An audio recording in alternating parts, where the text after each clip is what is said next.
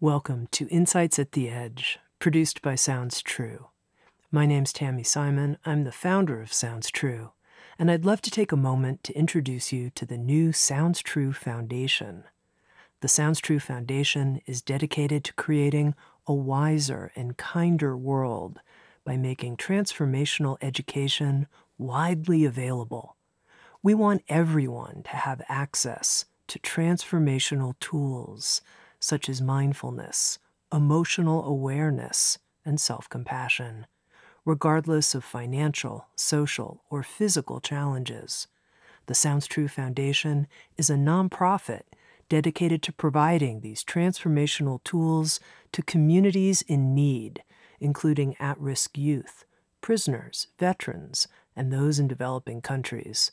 If you'd like to learn more or feel inspired to become a supporter, please visit SoundsTrueFoundation.org. You're listening to Insights at the Edge.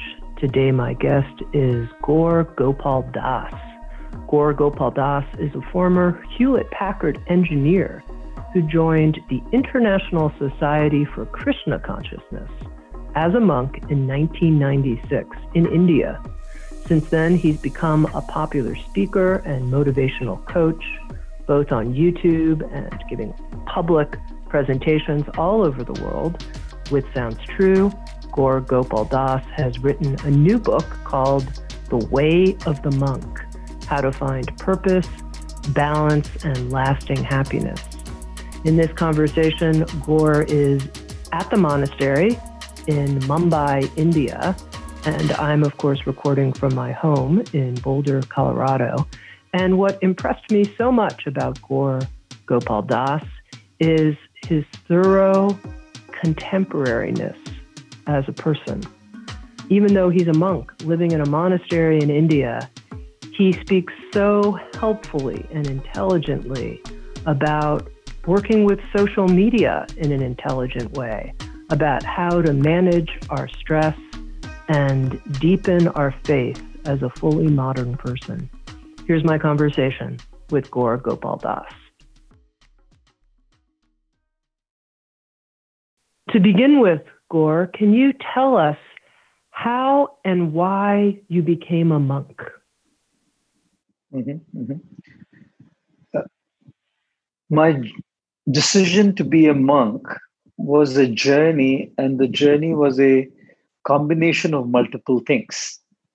Number one was I have always believed that every individual should be very, very satisfied in what they do in their life.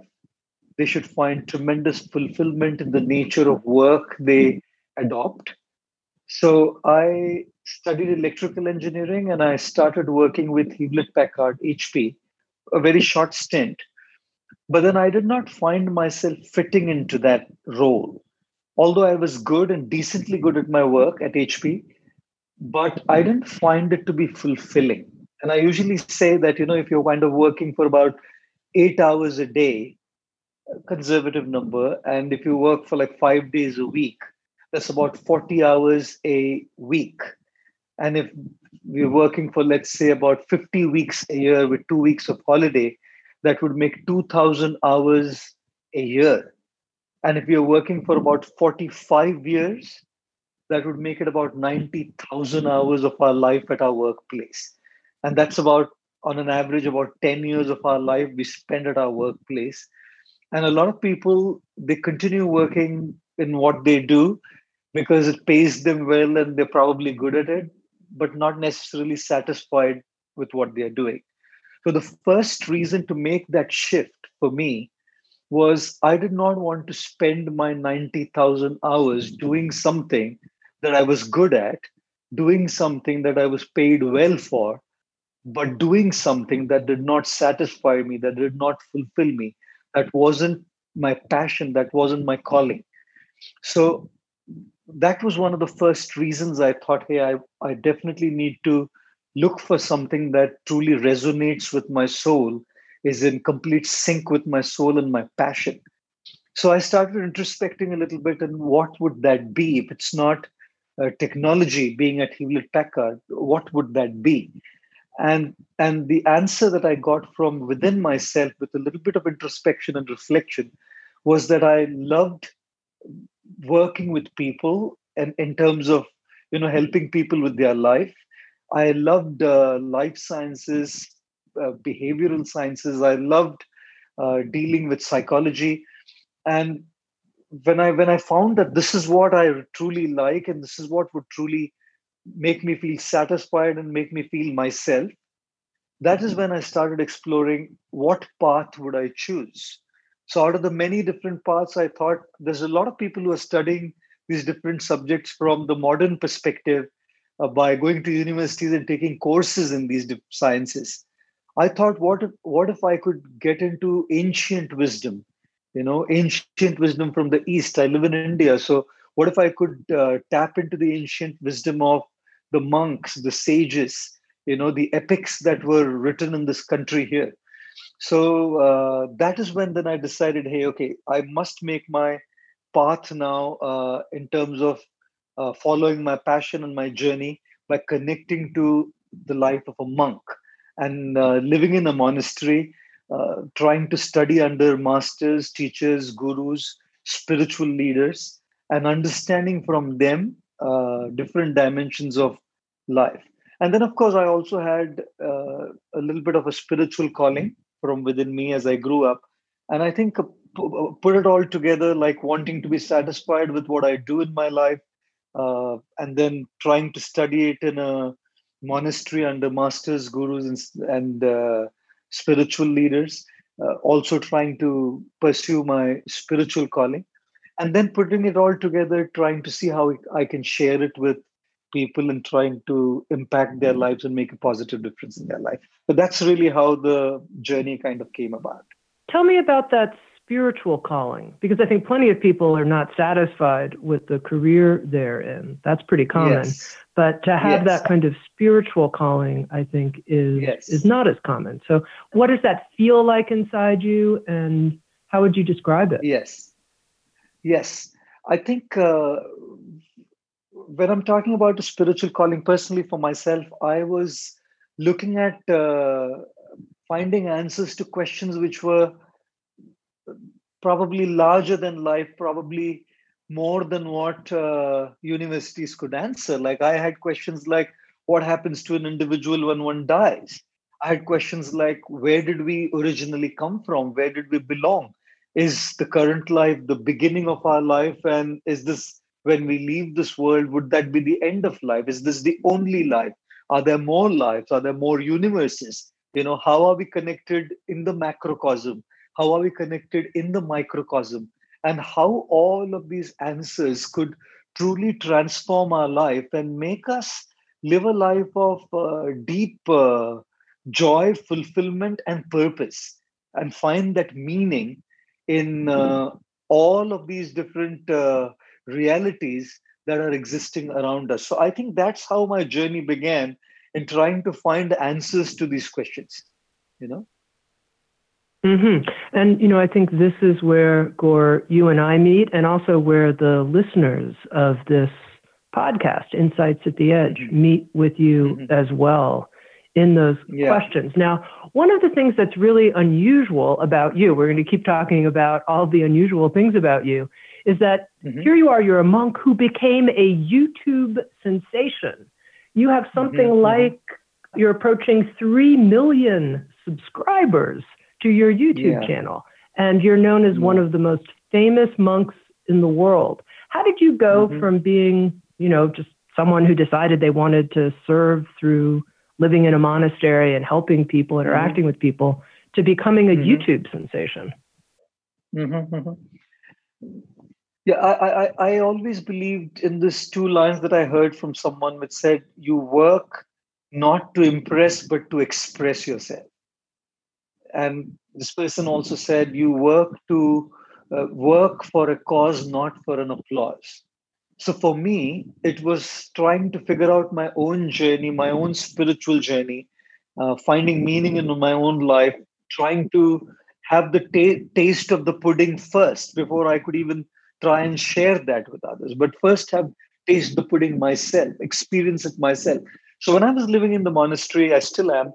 Uh, in my journey within the monastery, I was really trying to practice uh, meditation, practice study of the scriptures, practice learning under my teachers, practice uh, being with all my uh, comrades and friends in the monastery, in the ashram, and living a very spiritual uh, life. Now, while I was doing that, a voice within me was also telling me that I want to share it with others. You know, because when you experience something very deep, something very profound, something that transforms your life, you also want to uh, see if you could share it with others so their lives feel transformed and positive as well. Like if I watch a good movie, or if you watch a good movie, you want to tell a couple of your friends, hey, look, this movie is really nice. Why don't you check it out? Or you go to a restaurant and you find something really delicious there. You say, why don't you check this restaurant out? So we want to usually share our best experiences with people whom we love.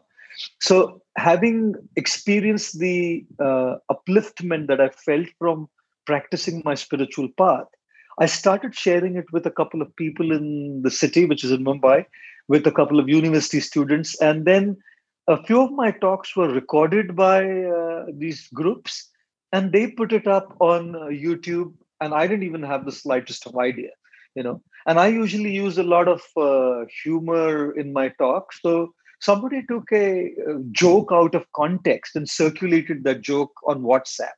And that joke went viral. That particular video clip went viral. But then people started taking jokes out of context from the talks that were uploaded on YouTube by some other groups.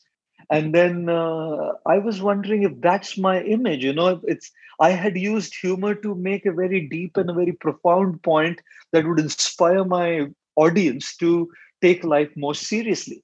And that's really what the purpose of humor was. But then people started taking these clips out of context, and it kind of seemed that I'm just cracking some jokes, although I'm a monk. So then uh, I had a friend of mine who was a social media consultant. I spoke to him and I said, This is what's happening. He said, Because you're not putting any content out there consciously from your side. So he said, Why don't you start a channel on YouTube and start a Facebook page, an Instagram account, and start consciously posting stuff out?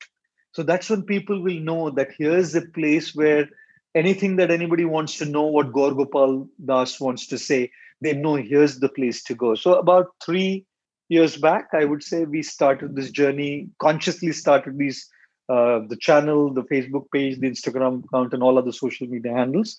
And uh, yeah, that's where it started from.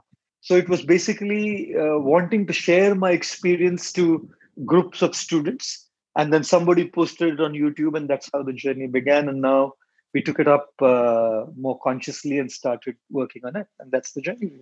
Yeah. Now, Gaur, you said something interesting. You said that when you joined the monastery, the first thing was to taste the pudding. You know, an interesting yes. phrase to have your own experience before you start yes. telling other people about it. Tell me what the pudding yeah. tastes like. Yes. So, when I talk about that pudding, it's kind of an outside in experience.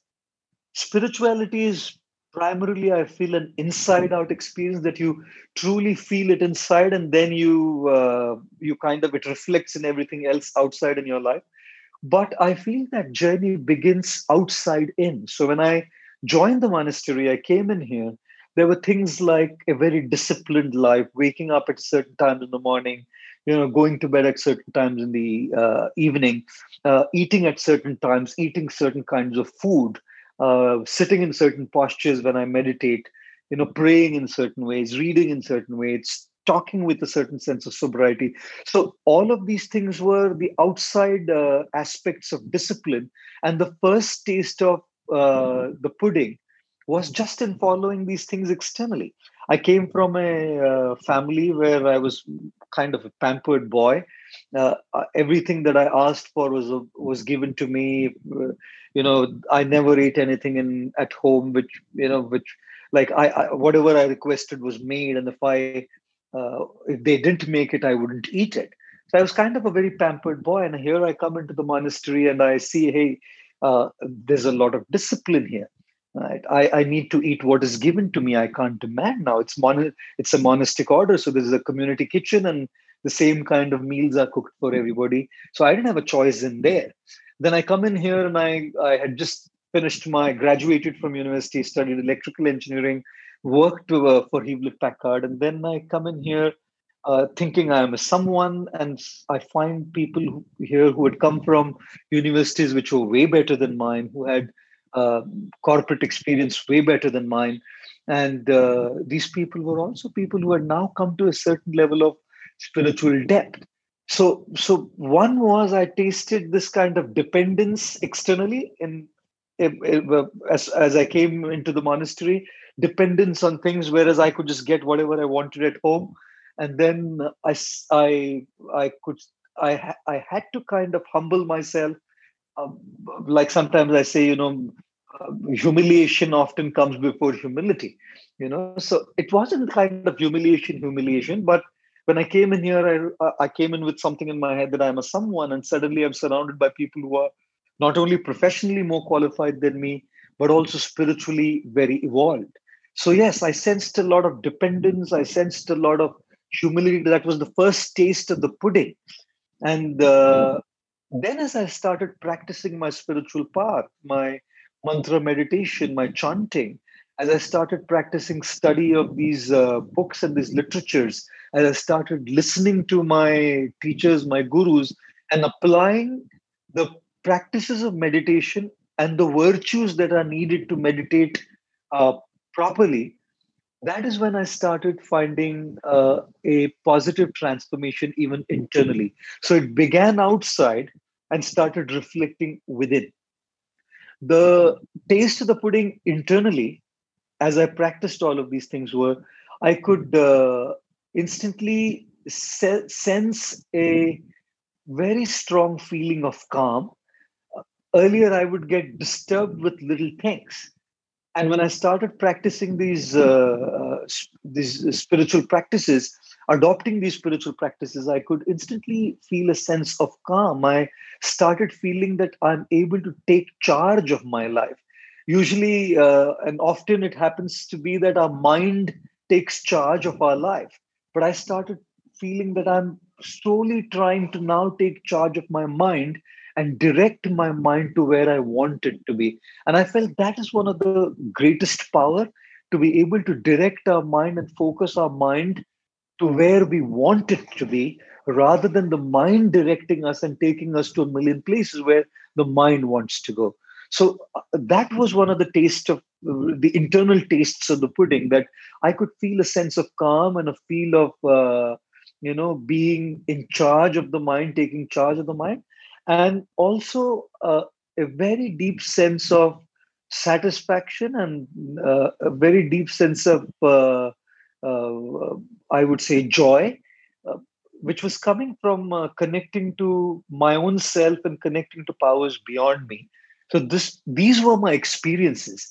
Ex- beginning externally with feeling dependent on facilities in the monastery, feeling humbled in the presence of evolved people around me, you know, and uh, feeling uh, a very strong sense of discipline here in the monastery, and then going much deeper into feeling uh, peace, feeling satisfaction, and uh, also feeling that uh, kind of taking charge of your mind and directing your mind to where you want it to be. Now, you know, uh, Gaur, in preparing for this conversation, I watched mm-hmm. several of your uh, video teachings.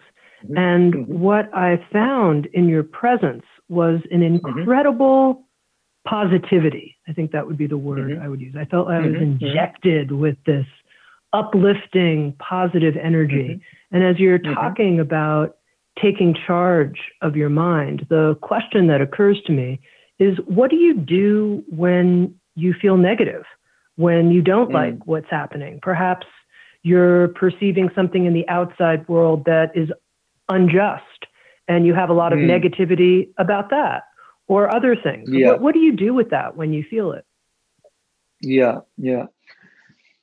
Yeah, I think uh, one of the greatest assets that each one of us possesses is the power to choose. I truly do not think that there is any uh, any greater power that any human being can have than the ability to choose how he or she feels. Uh, there's a natural tendency to be consumed by negativity. There's a natural tendency to be uh, overwhelmed with the negative surroundings, the negative situations, the negative happenings in our life. It's just natural. Uh, that's kind of a conditioned state. We've got so conditioned to getting consumed by negativity that sometimes we feel that we have lost the power to choose being positive. Uh, um, like when uh, uh, when I was in New York uh, last year, I went to see this Broadway show, and at the Minskoff Theater, I saw The Lion King. And one of my favorite scenes from The Lion King is when Rafiki, the mystic healer, takes uh, Simba to this reservoir of water to have Simba meet his uh, deceased father. And the spirit of his father talks to him. And the spirit of his father, uh, I believe his name is Mufasa, tells his son Simba, You are Simba. Remember who you are. Remember the power that you're invested with. There is a Scar who's taken over the rule of the kingdom. And as powerful as Scar is, you have the inherent and the innate ability and the power to fight Scar. And Rafiki is that gentle, gentleman who who's kind of the person who brings Simba to meet Mufasa, who reveals to Simba the power that he had. So I feel when I saw that that Broadway show, it kind of I had goosebumps because each one of us has a Simba within us. Each one of us has tremendous ability and power within us to be able to choose what is right, to be able to choose positivity. But negativity seems to be like Scar, this lion who's taken over, you know, and for such a long time. And sometimes we, like Simba, in the company of, uh, I believe what the name is, Pumbaa and Timon, I think, you know, kind of forget that, hey, I have that power to be able to choose being positive. So I think it is very, very crucial to understand that we are more powerful than the situations that we go through. We are more powerful than the negative emotions that overwhelm us. We are more powerful than the challenges that confront us on a day to day basis in our lives. So we have that ability to choose positivity. What happens is when we don't spend time on ourselves, when we don't spend time connecting to ourselves, when we don't spend time disconnecting from uh, the digital world, disconnecting from the social world around us, then we lose that ability to choose being positive. I think negativity is automatic. Being positive is a choice that we have to make. Hatred is automatic. Loving someone is a choice that we have to make. Anger is automatic keeping our mouth shut and being peaceful and being kind is a choice that all of us have to make. Misery is automatic, but happiness is a choice that we all have to make. So, uh, in the book, The Way of the Monk, I tell the story about how my spiritual teacher, Radhanath Swami, uh, told me this interesting thing that I'd gone to talk to him about something and I complained to him about a lot of negative issues that were going on in the monastery and i was so absolutely negative. I'm i'm in the monastery.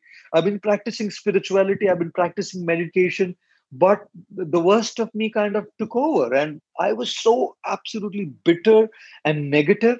I entered into his room and he was calm peaceful sitting in this upright posture. And uh, i started telling him about all the issues in the monastery and i went on for like 45 minutes you know ranting and raving about all of these issues that were going on around, not a single positive thing. And then after I was done for 45 minutes, I'd spoken, he asked me, So are you done? I said, Yeah. He said, Can I say something? And then for the next 45 minutes, he went on to describe all the positive things that were happening in the monastery, and they were real as well. And then he said to me, I'm not at all saying that the issues that you mentioned to me right now are not real. They are issues. They're definitely there and we should definitely deal with them. But we shouldn't be consumed by them. We should deal with our negative issues. We shouldn't be consumed by the negative issues. We should rather be consumed by the positive things that are happening in our life. And he said to me and that's a choice that we all will have to constantly make. So i feel being positive is a choice. And in order to start making that choice, the, the few steps that we need to uh, adopt in our lives is number one, we have to start consciously bringing our attention to the positives. And uh, gratitude is one of those ways to do it. So, writing a gratitude journal, or slowly then moving from the journal to just practicing gratitude just consciously within ourselves. Right? So, that brings our attention to the positive things. Uh, I think another way to do it is to regularly just be disconnected from uh, the social world, the digital world on a regular basis. We practice that and we connect to our own self. So when we connect to our own self, we're actually connecting to the Simba within us. We are powerful. And when we connect to ourselves, that spiritual connection empowers us to make that choice. But in summary, I think it's a choice that we will constantly have to make uh, to stay positive in the middle of all the negativity that is around us. Uh, and of course, positive company helps as well. If we are in the company of those who are positive, that positive company can also kind of uh, rub on us, and we ourselves start practicing that journey of being positive. But uh, in a nutshell, it's a choice that we will constantly have to make. Can you put under a magnifying glass and tell me a situation, maybe even recently, where you saw, oh, this is a moment of choice. This is a moment of choice for me. And instead of going down a path of being, you know, a hyper judgmental or critical or seeing what's wrong in this situation, I'm going to choose something different. Give us a, an example from your own life, recently even. Yeah, yeah. Uh, I think uh, recently the monastery where I I stay, I am I have also been a part of the management here, and uh, we are in a strict lockdown here. Mumbai is, has a lot of uh, cases here. In, in the whole country, Mumbai is one of the third largest cities uh, where the coronavirus is like really rampant and spread like wildfire. So, in the temple management, there has been this ongoing debate. The lockdown, the state government has kind of relaxed the lockdown a little bit. It's eased it, eased it out a little bit. So there has been this ongoing debate that can we also relax it. There have been two uh, schools there. One is the old school, which is like very conservative, saying no, we better kind of keep it strict. We better kind of keep it, you know, uh, uh, very rigid because once you open it out, we are exposing ourselves to a massive risk. We are 150 monks living in here. One gets infected, and then it's kind of, you know, uh, everybody's going to get infected and affected by it. And then there's the more liberal uh, kind of uh, group in the management who said, well, that's true, but we can still go out and we can still, uh, you know, uh, practice all kinds of uh, safety precautions and uh, the proper protocols. And I think we should be fine. And I was a little bit on the liberal side. not because I wanted to go, but I saw a couple of our monks who were like, it's been three months, not none of us have stepped out of the uh, gate of the monastery, gate of the ashrams. It's three months indoors, and it's kind of a very closed space. We don't have that much space in in here. So I was a little bit on the liberal side, saying, okay, uh, we should kind of allow people to, you know, uh, move out with proper precautions, with face masks and all of that stuff. And uh, I've spent a lot of time here. It's been over kind of getting 25 years now and uh, obviously being kind of a senior person here in the management and in the monastery i felt uh, my words would have that uh, you know impact. But uh, the uh, vote was not at all in my favor. Majority of uh, the members of the management decided that hey well we should be on the stricter side. And then at that point of time, I felt, hey, wait a minute, I spent so much time here. And uh, I have uh, given my life to try and serve the uh, monastery, the people here, and to uh, bring spirituality to the people on behalf of my monastery here. And I've done everything possible to uh, make things good. And I wasn't kind of being unreasonable. I was saying, okay, we will pray, we'll have all the safety precautions and only go to those areas which are allowed. We won't just roam around the city and there I felt you know these negative emotions that oh are they trying to control me? Oh okay uh, uh, after having done all of this is this what i get back? You know? And then at that point of time i decided to uh, tune into my ability to choose. I practiced that over the years. And simply uh, practicing this over the years doesn't mean that negative emotions don't overwhelm us whether you we are a monk or whether we are a corporate professional whether we are a spiritual practitioner whether we are just someone living in the world out there whoever we are. Even if we practice this there are going to be times where our mind uh, plays games and takes us into the downward spiral of negativity and negative emotions. Whatever that may be being feeling humiliated and therefore all kinds of negative thoughts coming out of that whatever those thoughts may be. So at that point of time because i've practiced it for a long time consciously i decided to choose being positive and start looking at the uh, silver lining around the cloud. Yes, the stricter side. What are the merits in being strict? Can I focus on that? Uh, what are the what are the things I can see in this particular situation for me to learn? You know that okay, I'm a part of a team, and I although externally I did play, uh, I did be, a, I was a team player, and I did kind of go go ahead and say yes, we'll do it. We'll be on the stricter side. We'll be on the more conservative side but inside i was still kind of feeling uh, why are they saying this to me?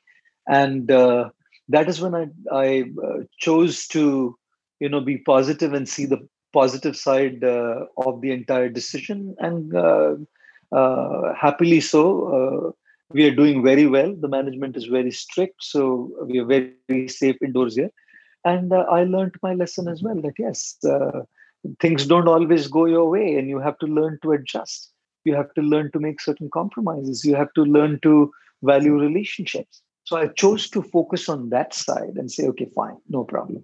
I could have put my foot down and i could have insisted. I could have kind of fought it out a little bit. But no i said okay we, we, we will look at it from this perspective you know? Mm-hmm. well that's a great story Gaur, and it makes it totally real for me and for I, I think our listeners as well. The question i have is when you make that choice how do you not take the resentment you feel, or whatever you want to call it, the bitterness, whatever that might be, and bury mm-hmm. it somehow in your unconscious? Mm-hmm. So, on the mm-hmm. surface, you've chosen to kind of go along with the group, but underneath yes. it, actually, you're kind of bearing a grudge of some kind. How do you not do that? Yes. I think a couple of things there. Uh, number one is using our rational thinking and reasoning like in the particular uh, case that I spoke about, I used my ability to reason to see that okay, I was I was uh, proposing a certain uh, line of thought, a certain way, and and they were proposing a certain way, and then uh, I reasoned it out, saw all the merits, you know, saw all what they had to say. So it's not about whether they are right or I am right. It's about what is right very often we get so caught up between who is right that we forget what is right. So uh, so i kind of reasoned it out in my mind that rather than saying who is right let me focus on what is right. And with a little bit of uh, uh, deeper thought given to this particular subject I, I, realized that they had a lot of uh, positive things that were saying. Not that i didn't have a few my, my proposal had a couple of merits as well. There's pros and cons to both but what they were saying had a lot of pros. It was in the interest of our community. And uh, if we would have kind of, you know, uh, given way and uh, one person would have gone out, you know how it is. Once we get that leeway, uh, people kind of take liberties, people uh, drop their guards, and it's so easy to then get uh, affected by what's going on in the world around us.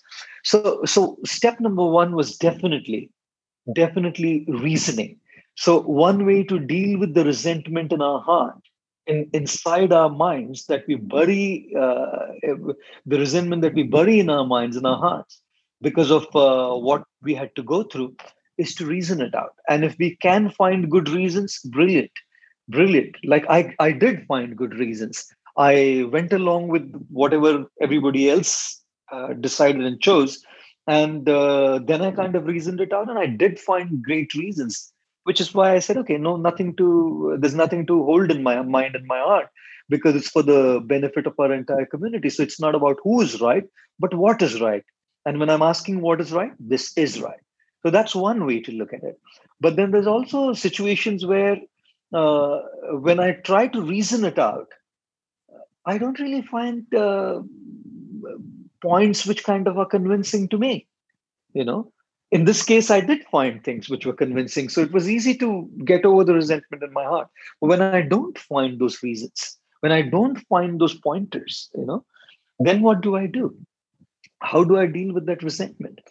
So uh, I, I usually recommend speaking your heart out to someone who's close to you, someone who's a friend, someone who's trustworthy, and really opening your heart out because we have to sometimes just go by the decision that everybody's made.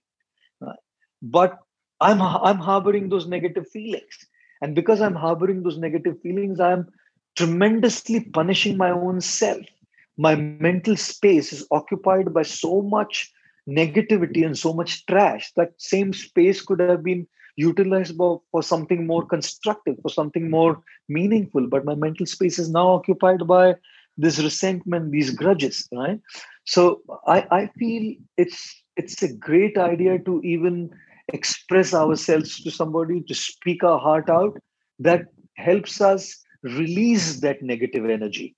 You know, uh, we cannot destroy energy, but we can release that energy. We can vent out that energy. I also recommend oftentimes journal writing.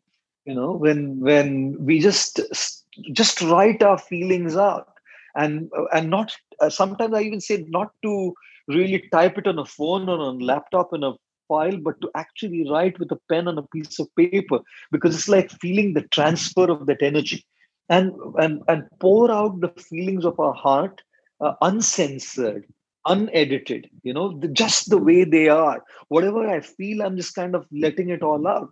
And just to bring all of that out itself makes us feel a lot lighter. Now that's number two. Number three is i would try and shift my attention like i earlier on said to uh, make that choice to shift my attention to uh, the more positive things that are happening around me you know uh, it's like uh, if I cannot minimize the negative noise within me, can I maximize the positive noise within, positive voice within me? You know, there's a lot of negative noise that's going on in my mind, and I I feel very helpless. I feel very overwhelmed in terms of uh, minimizing that internal negative noise. So when I feel that helplessness, can I start maximizing my spiritual voice? Or my positive voice internally. So, can I start watching something that will uplift my spirit? Can I start reading something? Can I start doing some service to somebody? Can I start practicing kindness? Can I start uh, expressing my love, my affection, my my genuine feelings to someone? You know, or can I start practicing gratitude even in a deeper way? So, what I'm doing is I'm feeling helpless with this negative noise but I'm trying to now maximize and increase my positive voice. Now, as I increase that positive voice, my negative noise starts seeming smaller. It's not gone away, it's still there, but it started to now seem smaller. It's like when I take a flight, uh, there may be a building. If I take a flight, if, if I, take a flight from New York City and I, uh, the World Trade Center is a massive building, 102, 103 floors. And when I uh, take a flight, on at the ground level it's overwhelming massive huge you know it, it, it it's like uh, uh, daunting the size of the building. But when i take a flight and my flight starts gaining altitude as i go start going higher the building still remains exactly the same in size but because i have risen above it it starts becoming smaller to me. So what what, what i mean by increasing my uh, positive voice is to start gaining internal altitude by the early things that I mentioned, whether it's service, whether it's uh, gratitude, whether it's uh, you know reading something or or uh, watching something uplifting. So that's like taking that flight and uh, increasing our altitude. In which case, we start seeing the inner resentment and those negative feelings to be small, although they may not have necessarily gone away. And then the fourth thing I also suggest is our spiritual practices. Those spiritual practices, they're not just kind of uh, helping us gain altitude, but beyond gaining that altitude, they're also helping us slowly heal that resentment. You know, heal heal those negative emotions internally so these are the three four things that uh, i would do when i have hold those feelings or I harbor those negative feelings in my mind number one i would reason it out to see you know if uh, what the other people did to me actually had made sense and if it did then it's not about who is right but it's about what is right number two i would uh, express myself express myself and feel lighter. I would express what I'm going through either by speaking to someone who's close to me or by uh, writing my feelings out uh, and journaling them out. Uh, number three, I would uh, gain an inner, inner altitude by taking that inner flight, whether it's reading or or to watching something positive or through serving or doing something good for someone. Uh, what I'm really trying to do is increase my positive voice so the negative noise, although it exists, will start becoming smaller and won't disturb me that much. And number four, uh, I would definitely recommend a spiritual practice which wouldn't just make my negative noise smaller, but would slowly start healing it and uh, thereby kind of, you know, uh, cleansing my inner mind, cleansing my inner state of consciousness. So that's what I would uh, uh, do. Yeah. You know, listening to you, uh, Gaur, reminds me of a quote that I found from your work that's quite well distributed on the internet. Powerful quote Feed your faith, and all yeah. of your doubts will starve to death. And I know that you're part of the Society of Krishna Consciousness. And I wanted yeah. to know a little bit more when you say something like feed your faith, what, what is it that you have faith in? Mm-hmm, mm-hmm, mm-hmm. Uh, I think when we're talking about faith, we are talking about it begins with faith in ourselves. Uh, we talk about terms, we use terms like self confidence. So, uh, we, we, the first thing we're talking about is faith in our own selves. And uh, faith in our own selves would uh, be like what i was earlier on mentioning that we are invested with tremendous power. We are simba. There's a simba within us you know. We have the ability to overcome and deal with a lot of scars around us. Uh, we are this we are uh, extremely powerful so that's kind of having faith in our own self. So when we say have faith in yourself and your fears or your doubts will starve to death we have to begin with having faith in our own selves. We have to have, start with having faith in our own abilities in our own uh, capacity to handle the challenges and the problems that are around us. So that's the first aspect of faith uh, uh, moving on from faith in our own selves is we now start having and investing faith in people. We we know that okay i can i can deal with these things based on my own self. I can handle a lot of these things based on my own ability to deal with these things. But then we all are human beings and we feel overwhelmed we feel helpless we feel uh, affected by what's going on around us.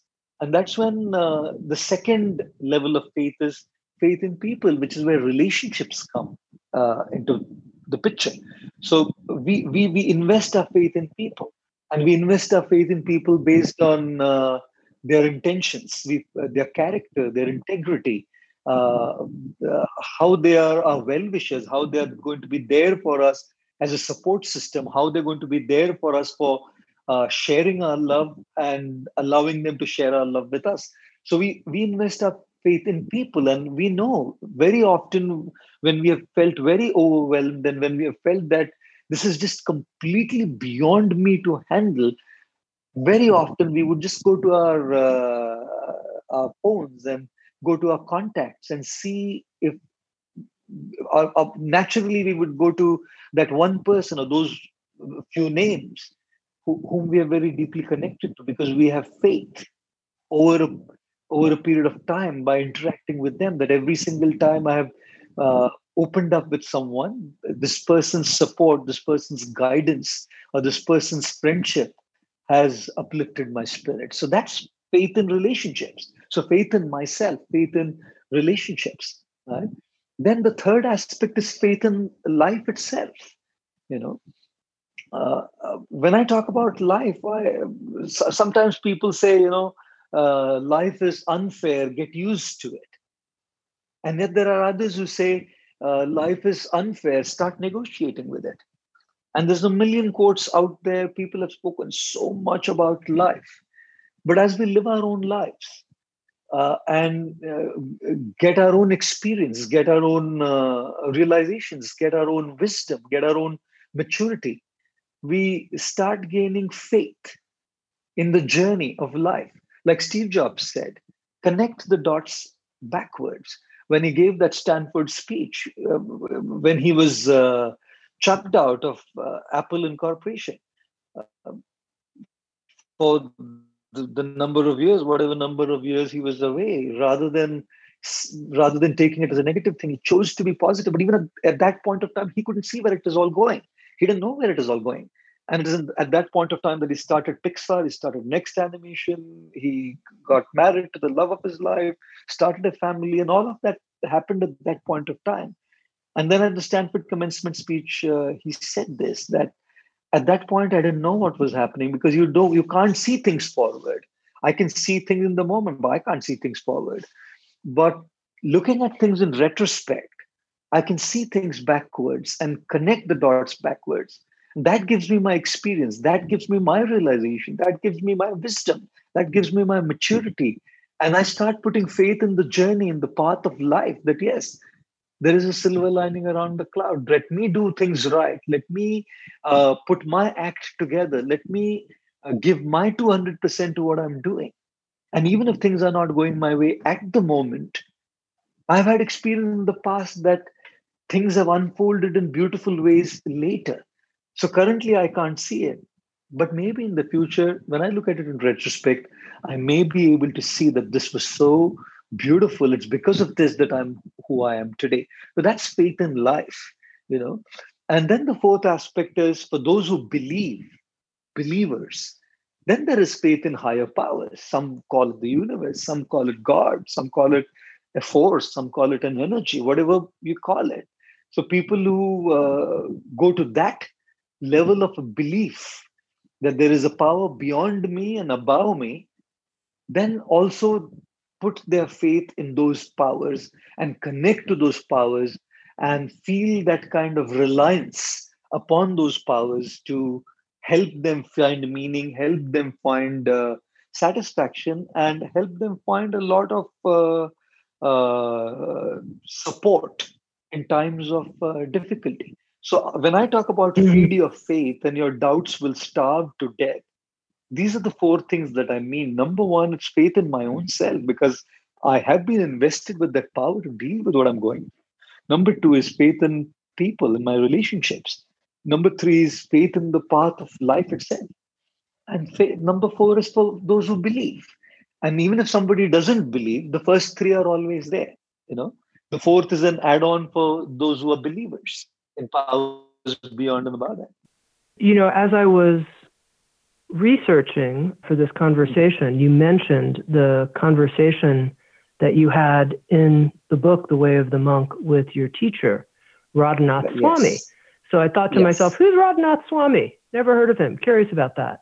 And then I discovered that he's an American, that he was born in Chicago and lived that's in right. Miami for a period of time and then moved to India. And I thought, oh, that's interesting. This person born in India, Gaur Gopal Das, is studying with an American Swami. and I wonder what, what you what what you think of that. Yes, it's absolutely amazing.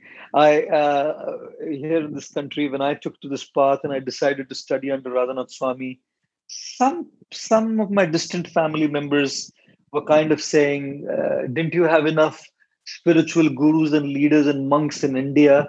Why did you have to choose an American guru or an American teacher to study Indian spirituality or Eastern? I wouldn't use the word Indian, but Eastern spirituality that's being practiced here in this country. Why would you go to an American person to learn? There's so many gurus and masters here in this country itself.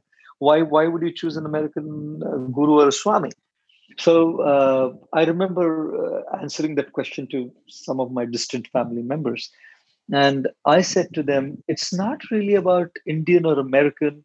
It's not about uh, which part of the world someone is from. It's not about what socioeconomic status one is from. It's about the experience. It's about their their genuine uh, wisdom. It's about their uh, uh, their spiritual qualities that do connect to an individual. And then I gave them an analogy that you know when you when you go to get treated from a doctor, you don't see what religion that doctor is from. You don't see what uh, nationality that doctor is from. If the doctor has the requisite qualifications, and if the doctor can actually treat the malady, can treat the the disease or the problem that you have, we really are not concerned so much about the external background that the doctor comes from. We're concerned about the treatment that the doctor offers. So when we're talking about spiritual leaders, when we're talking about gurus, when we're talking about spiritual guides and masters, we're really talking about the treatment that they can offer to us for healing our inside world, to he, for healing our hearts, our consciousness, and our minds. And I found that in Radhanath Swami, uh, and uh, there's so many here in India, and so many around the world, so many masters, so many spiritual leaders who are extremely genuine and inspiring. You know, in Radhanath Swami, I found that instant connection.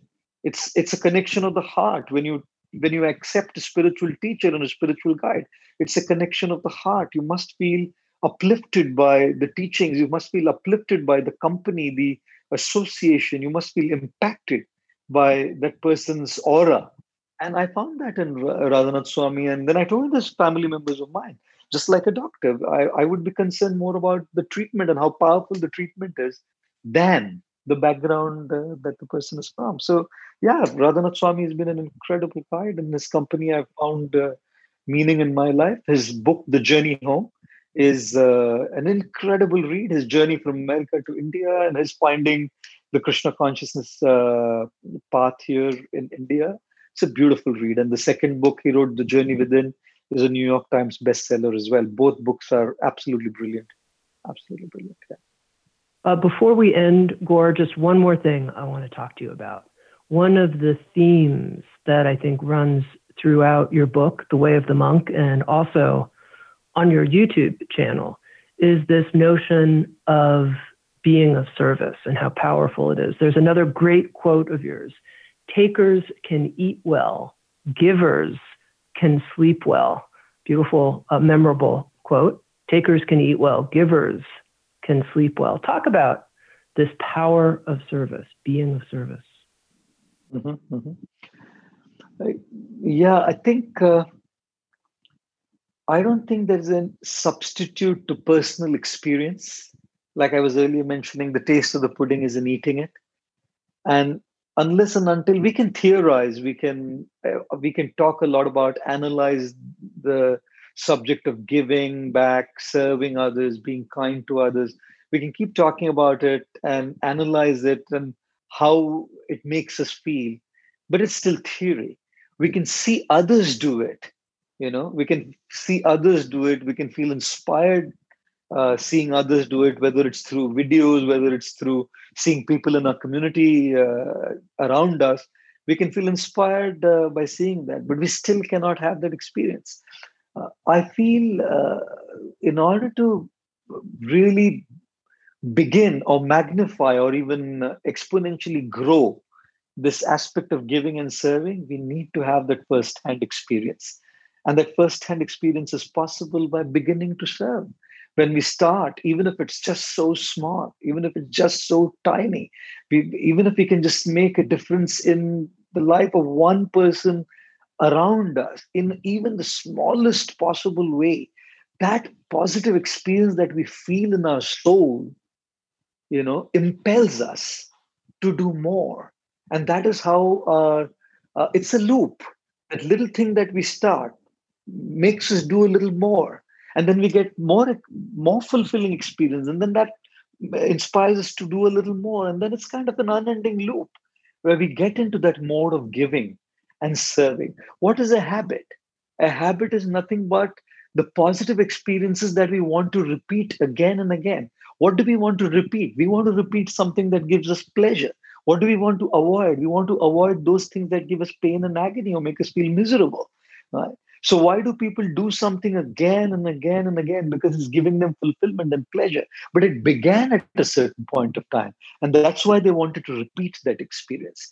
So similarly, when we begin this aspect of giving, sharing, serving, but even if it's so minuscule, very, very tiny and small, and when we feel that, we want to repeat that experience. And the more we repeat it, it becomes a habit, it becomes a conditioning, a positive conditioning, which is so beautiful for us because we are living a life of meaning and true joy. And it's so beautiful for the world because we become instruments of kindness and compassion to the world. So, yes, when we're talking about giving, uh, I don't think there is a substitute to personal experience. The taste of the pudding is in eating it. I can read about it, I can analyze it, I can see others doing it. But when I actually feel it, I repeat it, and then that experience is just absolutely beyond words. Yeah. I've been speaking with Gaur Gopal Das, a monk living in Mumbai, India, who has written the book, an international bestseller, now available through Sounds True. It's called The Way of the Monk How to Find Purpose, Balance, and Lasting Happiness. Gaur, thank you so much for the conversation and for spreading your light. Thank you. Thank you very much, Tami. It's been an absolute pleasure talking to you. Thank you, thank you very much. Bye.